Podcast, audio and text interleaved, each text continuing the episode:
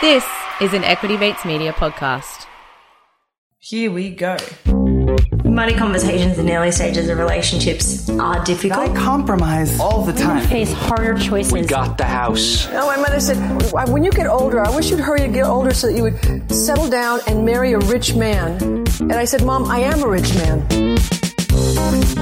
Hello and welcome back to Meet Pay Love, a podcast where we talk all about money and relationships. My name is Zoe, and as always, I am here with my sister Carmel. Hello, Carmel. Hello, Zoe. And we'd like to start off by acknowledging the traditional custodians and the land in which we are recording and listening to this podcast on today. We pay respects to elders past, present, and emerging.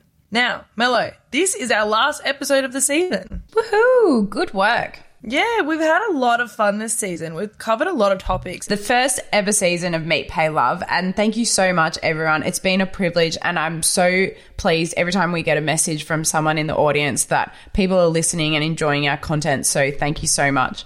I won't speak too soon. We still have one left.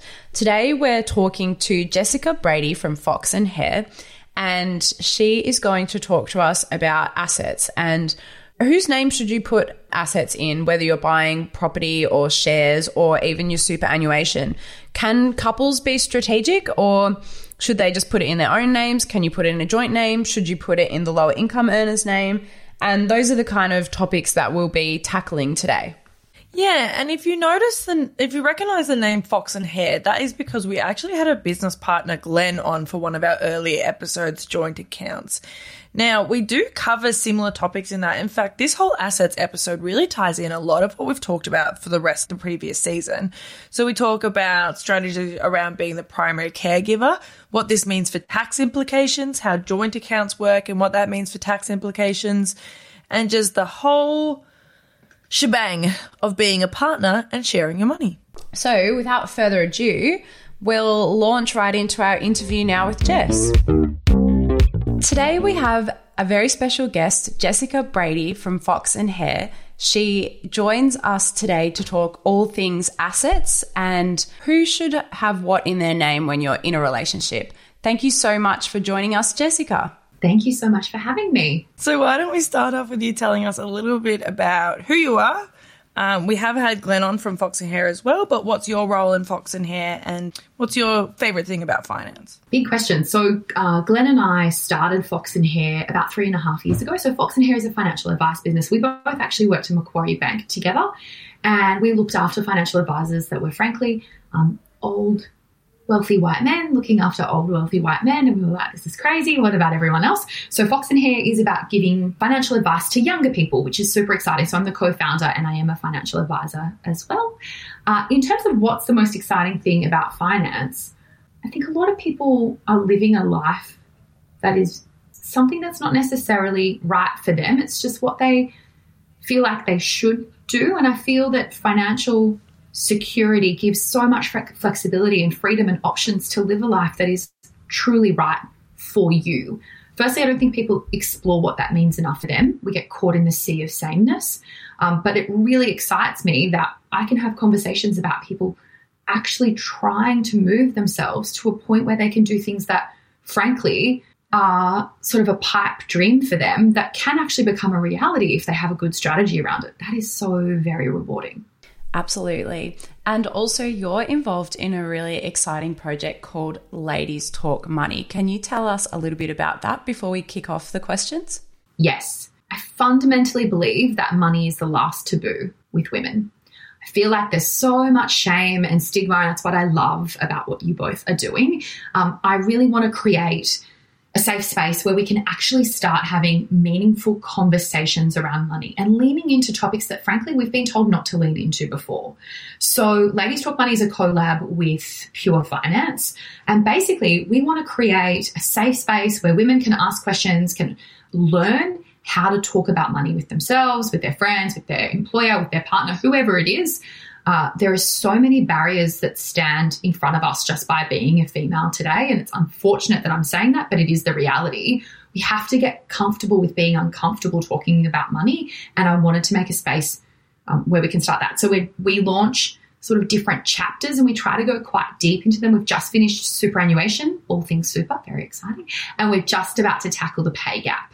That's so good. I've been keeping a close eye on what you've been doing there, especially in terms of super, because I'm a big fan of putting um, con- contributions into my super. And definitely, if I take time off work, I've already spoken to my partner Pete about him contributing to my super too. And I feel like our supers are kind of like a little race. I want to catch up to his. And then beat him? Yeah, and, and then, then, beat, him. him. Right? yeah, yeah. Because you're going to live longer statistically. so you've got to beat him too. That's right. Maybe I'll take his when he's, I'm not com- he's gone. But anyway. I'm not competitive at all, as you can see. and that kind of leads into what we brought you in to talk to about today, which is I guess these questions stemmed from me because having a little bit of extra money to invest or um, mainly investing for me, I was thinking, is it are there ways that Pete and I can be strategic, or if people in relationships more generally can be strategic in terms of whose name to put assets in? Should and we talked to Glenn from Fox and Hare about uh, when to join bank accounts and when it's normal to um, join bank accounts or uh, how you can be safe or look after yourself or um, I guess there is no normal, but what you're more comfortable with. Um, but I guess now taking a more strategic view and when you're more in a comfortable relationship and you're keen on investing together, um, do you have any just initial comments on those kind of ideas? Do you get questions like that from your clients? All the time everyone loves tax minimization and reductions in Australia. You know, you say something tax deductible and people's eyes light up. So, absolutely, this is a conversation that people are very interested in. And whenever you're purchasing an asset, you need to think about the fact that whatever position you buy it in, there is a tax consequence along the way if that asset grows and provides you with a dividend or a distribution or an income of some sorts. And when you dispose or sell that asset, so you need to think about it because you can't really unscramble an egg. Once you've bought an asset in a particular name, to get it changed, you've got to create some sort of tax event. So, absolutely, this is a conversation that happens a lot. Uh, in terms of being strategic, sometimes what people will think about, remembering that today I can only give general advice, I'm going to talk a little bit about concepts that people think through.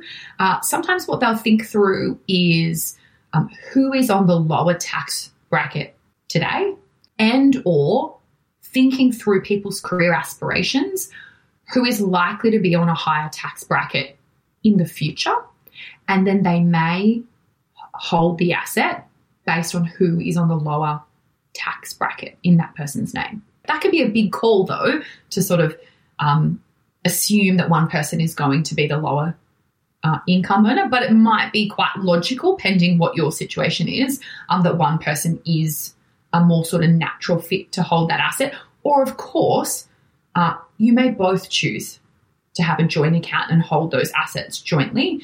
So, I suppose what you're saying is an example of someone who might be in a lower tax bracket is someone who the couple may decide is going to be the primary caregiver. So, they may work less hours or they might work part time. They might spend a lot more time at home being the caregiver maybe it depends on what kind of career you're in that one person might be earning a lot more money and has that high income trajectory for the rest of their career.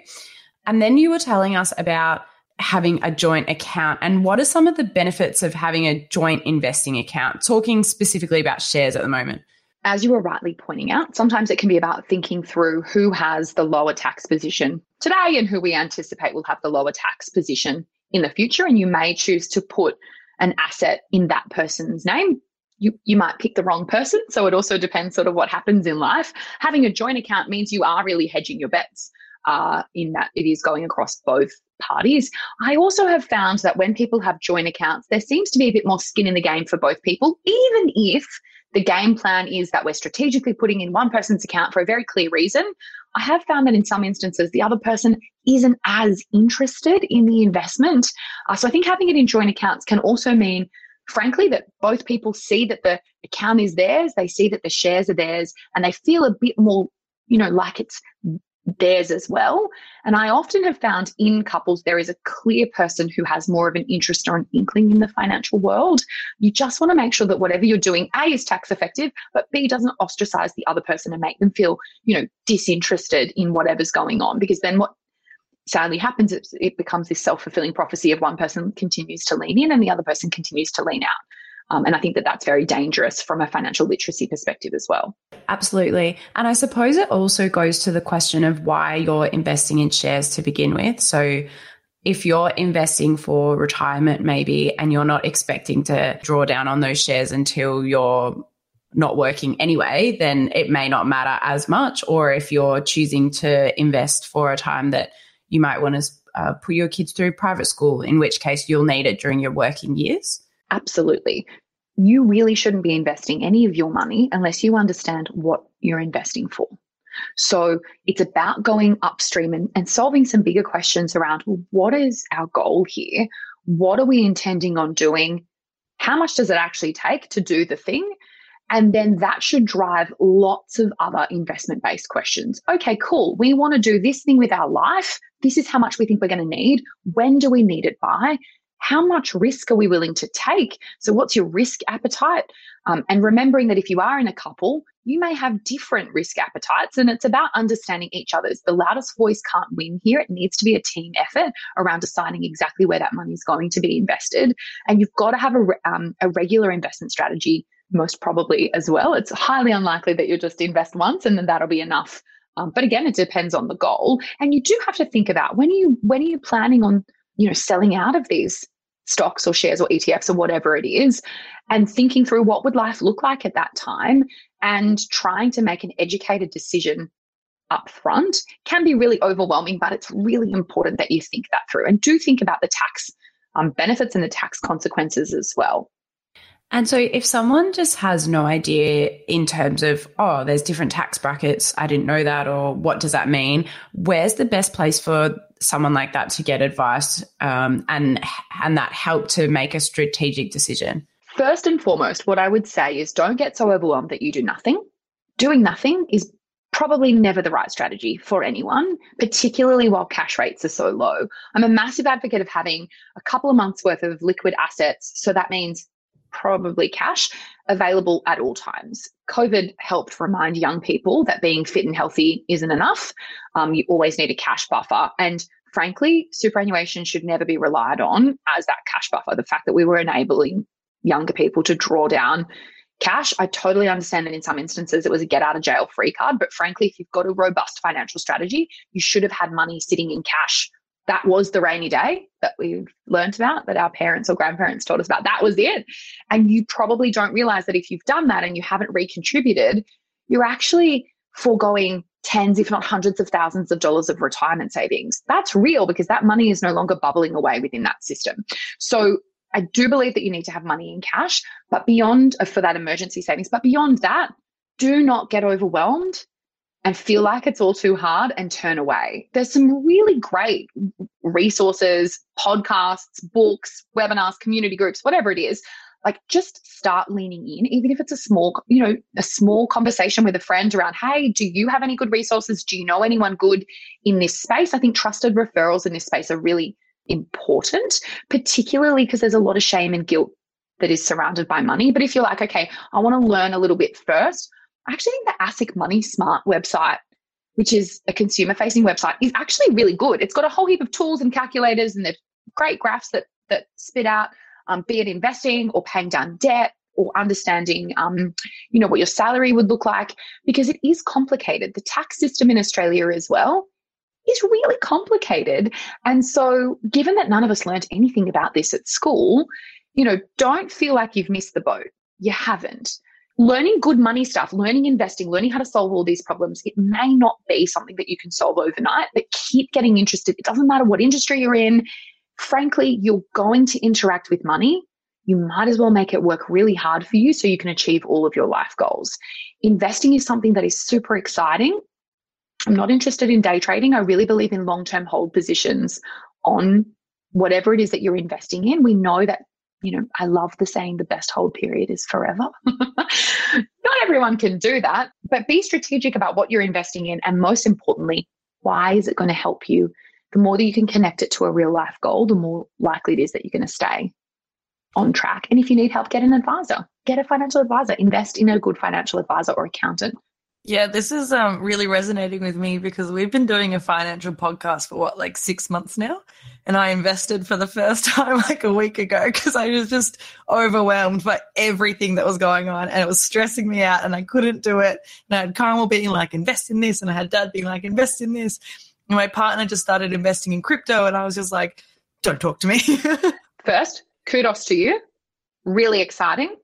Um, so look, I've gone on a bit of a tangent there, but like we can talk all day long about who owns the asset and understanding the tax position. These are really valid questions, but you have to go upstream first. You've got to solve what are we investing for? And younger people, like we want everything.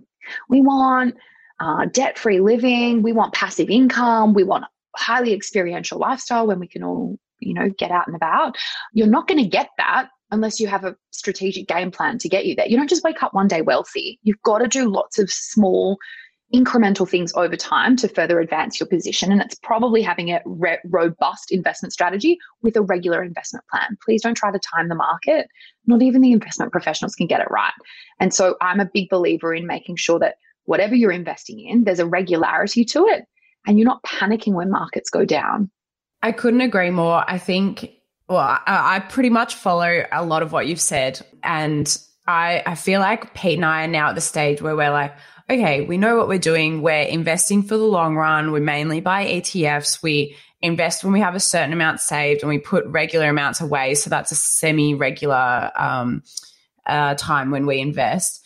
And we've kind of been following the attitude of, and I know you can't give me personal advice, um, particularly on this podcast, but mm-hmm. we've kind of been following the strategy of, okay, um, one of us is probably most likely going to be the lower income earner over the course of our relationship. So we'll put most of the money in that person's name.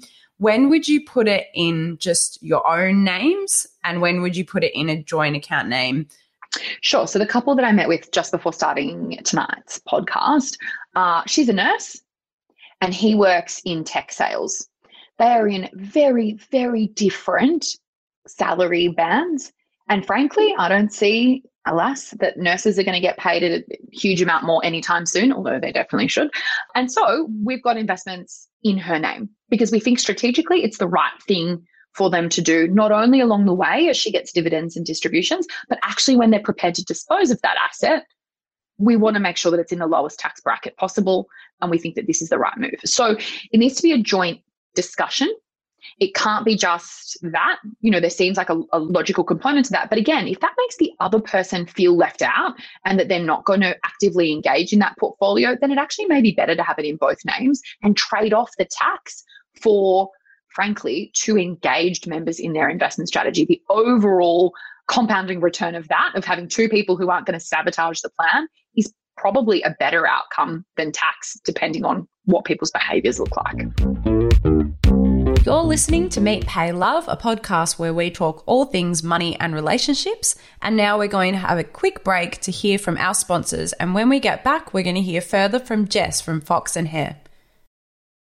The other major asset class that we haven't really touched on yet if we put shares and investing aside to a second, is buying property. And I think mm. I know hmm. the answer to this because home loans are so difficult to get, particularly as a single. And then it's, you know, a little bit easier when you're two people.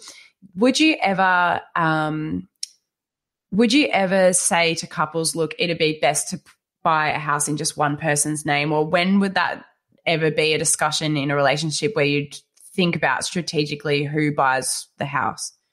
It could be, but you've hit the nail on the head. So if the bank won't lend that person, so if, if we're thinking about, oh, well, you're in a much lower tax position, and, and we can see that that's likely based on what your career and life goals are, fab. But the fact that that person is on the lower tax position probably tells me that they earn less money, which may mean that they're actually unable to get the loan amount that they need to facilitate that property purchase. Whereas if you've got two people and you're looking at the collective income, then typically what that would look like is a higher amount that the bank will lend. There may be situations where the bank will take the higher income earner as a guarantor on the lower income earner. So that's something to consider as well. Um, but by and large, typically in this um, environment, I'm seeing most people having to go in as a couple so that they can get the borrowing capacity that they want. No, I just find that very interesting because um, I am I am that at that sort of stage of life. But my partner, um, as we've discussed in a previous episode, is a dual citizen of Thailand and Australia. And so when we talk about assets and buying a house, it's a bit of a different discussion whether we're talking about if he has all assets in Thailand and I have all assets in Australia, or how do we navigate that when it's a dual citizenship situation? Which I'm not sure if you've got any insight on. Is it? It's quite a difficult question, but um, yeah, that's kind of what I've kind of come to my mind when it comes to that because we would expect that although he earns a certain amount of money in Australia, we do have to consider that we will go to Thailand at some stage, and how do we use that over there. But I guess buying a house here would still help us over there as we'd have that asset in our name and we could earn money off that and appreciation worldwide tax gets so complicated so fast because it also depends what jurisdiction you're in and what agreements,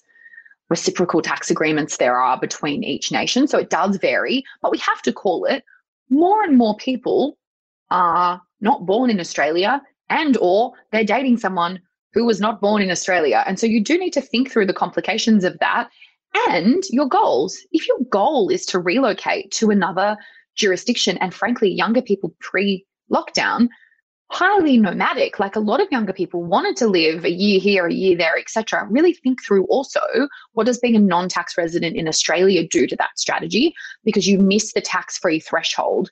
So in australia you, you're first about $18000 of income that you earn irrespective of what your wage is um, is generally tax free. The moment that you become a non tax resident, that tax free threshold goes.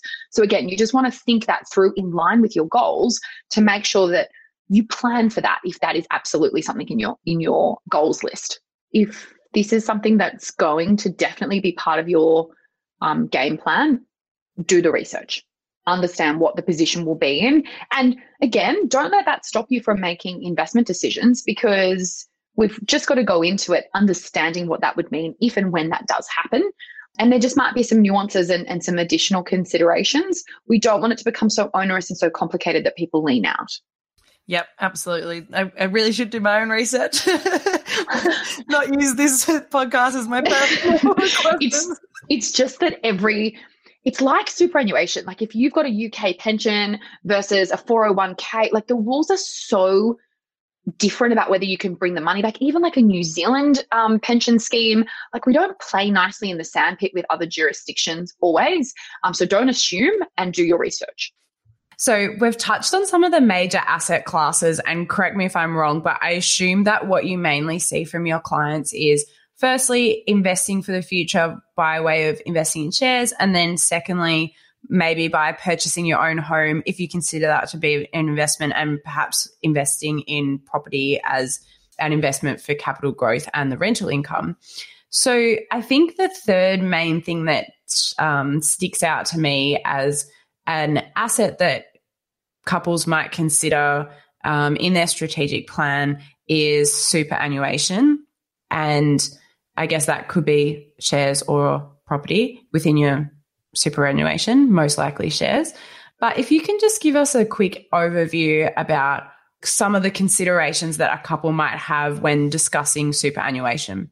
Firstly, if you are a couple discussing superannuation, I'm so thoroughly impressed. Um, I don't know if it's like a cool, like, hey, it's Tuesday night. Should we talk about super? We should definitely talk about super. But you're right. Like, it's the end of fin year, it's the new fin year um, we're starting to think about tax. We should be starting to think about, you know, how much did our overall wealth position grow in the last 12 months? And, and in fact, what did it do over the last two years? And am I on track to do the things that I want to do? So if, um, if you haven't had a conversation about superannuation, like, and you've been waiting for a sign or some sort of beacon to shine, uh, this is it. Go and firstly figure out where is your super. The ATO's got a pretty good website to figure out whether if you are one of the many people who has lost super, that's your money. That's money with a check with your name on it that you haven't banked yet, potentially. So go and find it and make sure you're not paying too many fees. We also need to consider how is it invested? What are the fees? What's the performance? Are you in a default fund that may not be the right underlying asset allocation? It could be too much risk, it could be not enough risk. Um, and then thinking through do I want to put in additional money, A, which may be tax effective, but B will boost my retirement savings over time, especially if you intend on taking time out of the workforce. Uh, we know that predominantly women take time out of the workforce today. I hope that moving forward we get more of a gender balance on that.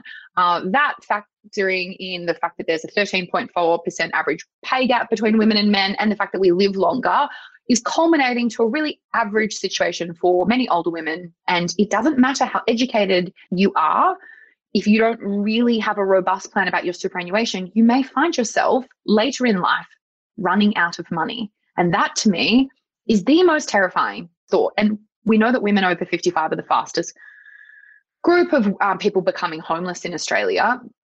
This is something that is real and it scares me. And it really scares me because I think in the investing world, our language is really masculine and men have become it's become quite normal to talk about investing and what you're doing and i feel like conversations like this are so important so that we as the ladies can also start saying yeah actually, what are you doing? What are you investing in this week? What ETF did you invest in? Did you say, oh, what's the return been? Awesome. What's it for? So if you're taking time out of the workforce, A, if you ever do employer surveys, start putting in your employer survey that you want paid superannuation while you're on parental leave as well.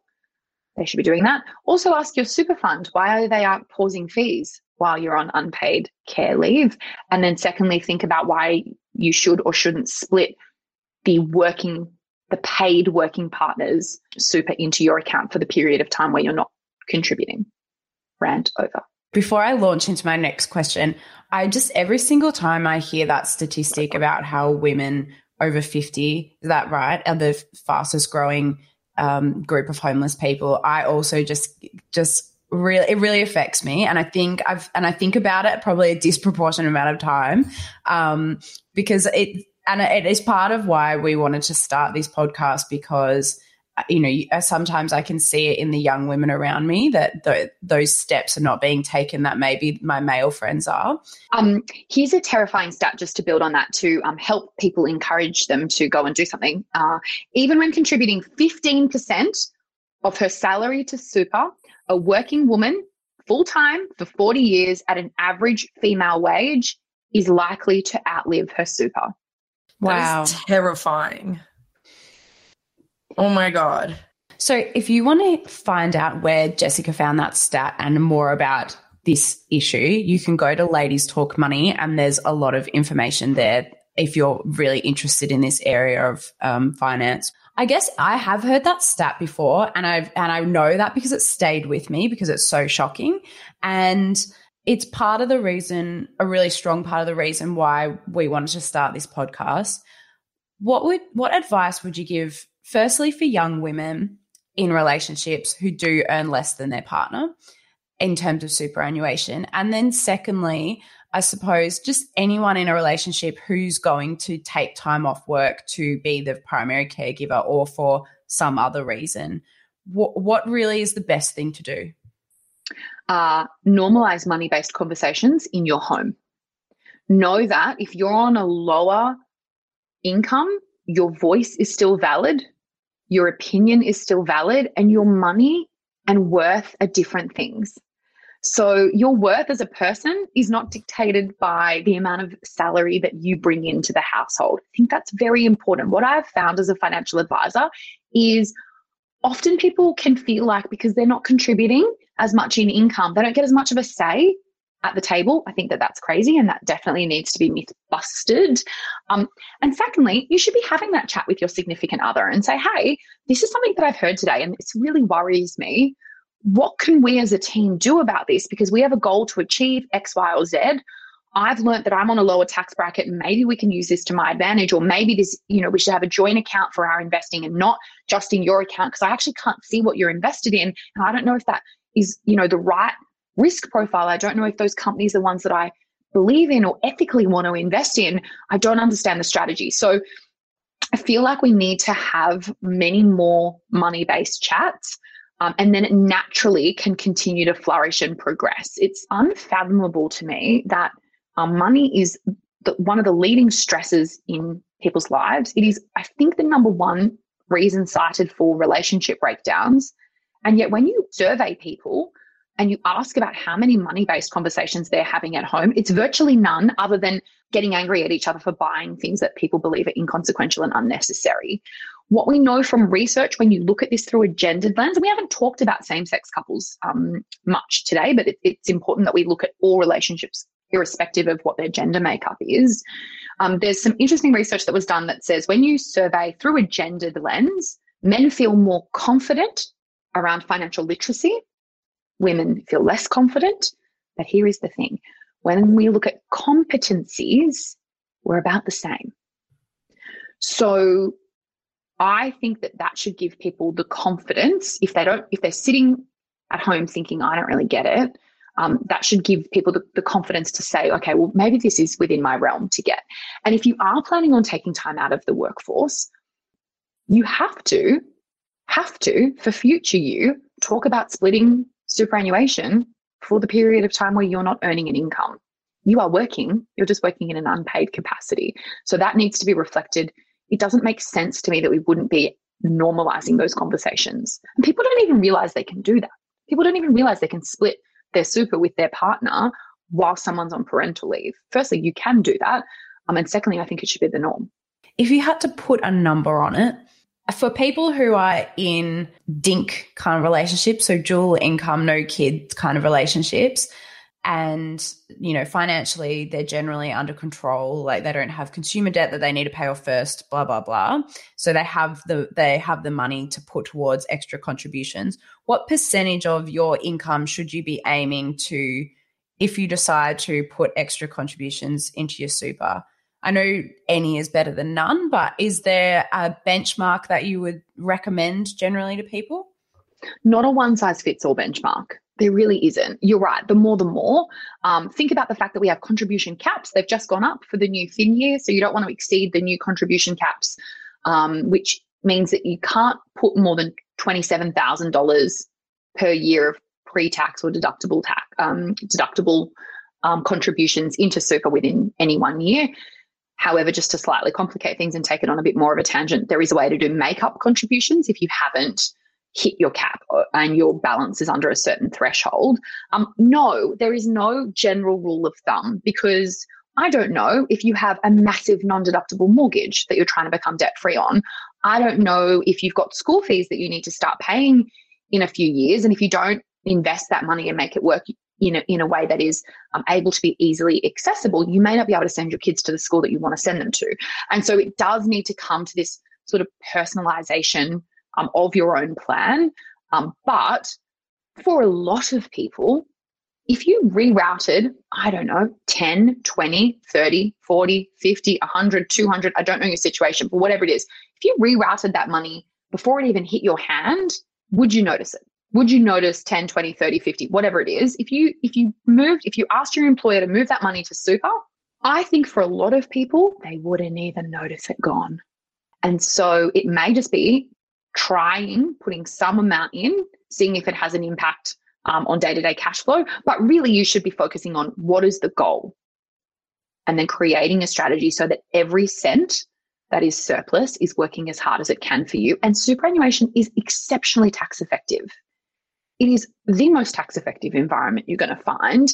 And for most of us, we're going to be in retirement for decades. So we need a heck of a lot of money sitting there earning really good returns over a large amount of years, you would be shocked if you saw what the difference between a couple of extra percentage points of investment returns would do over a 20 or 30 year period. Like you can double your retirement savings in some of these examples just by making smart, tiny changes to your investment strategy.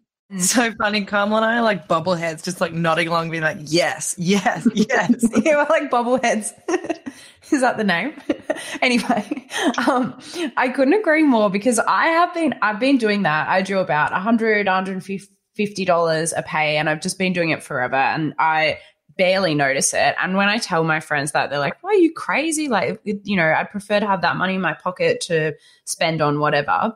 And I get that too. But the other thing that I always try and say is, as you say, it's so tax effective. But what that means in real terms for me is that I put, you know, 100 $150 into my super, but I only feel that I'm l- like losing like $70 or $80. I, I don't know the maths, but it doesn't feel like as much as it is. And then on top of that, you add the amount of discretionary spending on crap that, you know, most people do anyway. It, it makes me feel better that I know I'm doing something for future me. I think it's commendable that you've been doing it for such a long time because these can be habits that we form. You know, we've got to form good investment habits. And that is not getting in the mentality of, oh, like you're crazy. Like you could be putting that in to your wardrobe or you like wherever people are spending my, mine would be my fridge. Like goodness, I I love a good food shop. But we've got to create good habits that get improved over time. And as a good investor, it's about making smart strategic decisions regularly and consistently over the long haul. And superannuation could be a fabulous vehicle for you. Um, and it probably is going to need to be in tandem with an alternate investment strategy in your personal name or in the name of a trust or in the name of your partner or whatever that looks like. Um, because most people are not happy to wait to what we call preservation age or when you can actually start accessing the money again, most younger people want the flexibility of being able to retire on their terms. And so, if that is you and you're not prepared to wait, then you need to have an investment strategy running in tandem. It's not one or the other. You can have both. What What would you want to know as a younger, your younger self? What would you want your younger self to know about money, investing, and having assets with a partner, and potentially splitting assets with a partner? Mm, uh, don't buy a brand new car, Jess. That's a really dumb idea because when you drive it out of the showroom, uh, it has dropped in value by approximately $4,000. So I wish I told myself that before I bought a brand new car, the only car that I will ever buy, brand new, ever, um, and get a car loan on a depreciating asset, which you pay interest on. What was I thinking? Uh, I wish I told myself that. Um, I wish I, I wish I was braver in my early 20s because I was a really good saver. I've always been a really good saver and I've always been quite entrepreneurial. So I've always had my, you know, doing lots of projects and I was squirreling away money, squirrel, squirrel, squirrel. And I went to get financial advice in my early 20s. I wanted to buy my first property. And he spoke to me only about superannuation and he was beautiful and old, but it just didn't feel bright and you guys can't see me, but I'm in my mid 30s. So this was before podcasts and all these cool things that were teaching younger people that you can invest. And actually, a lot of the investment houses wouldn't have me because I didn't meet their investment minimums. Um, I was really fortunate that I worked for a bank and started getting employee shares and leaning into those. Um, but I wish that I'd been braver in going to that financial advisor and saying, this isn't enough and I want to do more. And, and who can I speak to if you're not the right person to help me invest in that property? Because I just got a bit disenfranchised and I walked away. Um, so dumb because I had all this money sitting in cash at the time earning only 8% or something crazy like that, which I think about now is ridiculous. Um, but I, I, wish I'd have done that. Um, I've always been really lucky because I come from a family where my parents were risk takers. Um, so I'd watched them make some really frankly, what I thought were quite stupid financial decisions and learn from a lot of their mistakes, but it made me a bit gun shy um, because I was a bit scared to do some of the things that I watched them do that didn't pay off as well as I thought it could have. And so I wish I'd have really lent into my money story a bit more and unpacked how that's playing out in terms of making good or bad investment decisions for me. It took me a long time to connect what I had learned as a child and as a teenager to how I was behaving and showing up as a young adult because I had lots of money in cash. And I think if I could go back in time and do something smarter with it, it would have put me in a very different position um, before I studied financial advice. It was a very long answer. To be honest, I um, have been thinking about buying a new car, so thank you. General advice only, and I was just giving advice to myself. Thank you so much, Jess. Um, I would just want to say thank you so much. This has been extremely inspiring, and I hope that all my female friends listen and take a lot away from it because I certainly have. So, thank you. Thank you so much for both having me. I really love having conversations like this, and what you're both doing is a space that I'm deeply passionate about. So, thank you.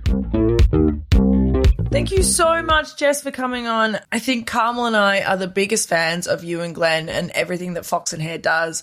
As we mentioned in the interview, we were kind of just nodding along to everything she says, like little bobbleheads being like, yes, yes, yes, yes.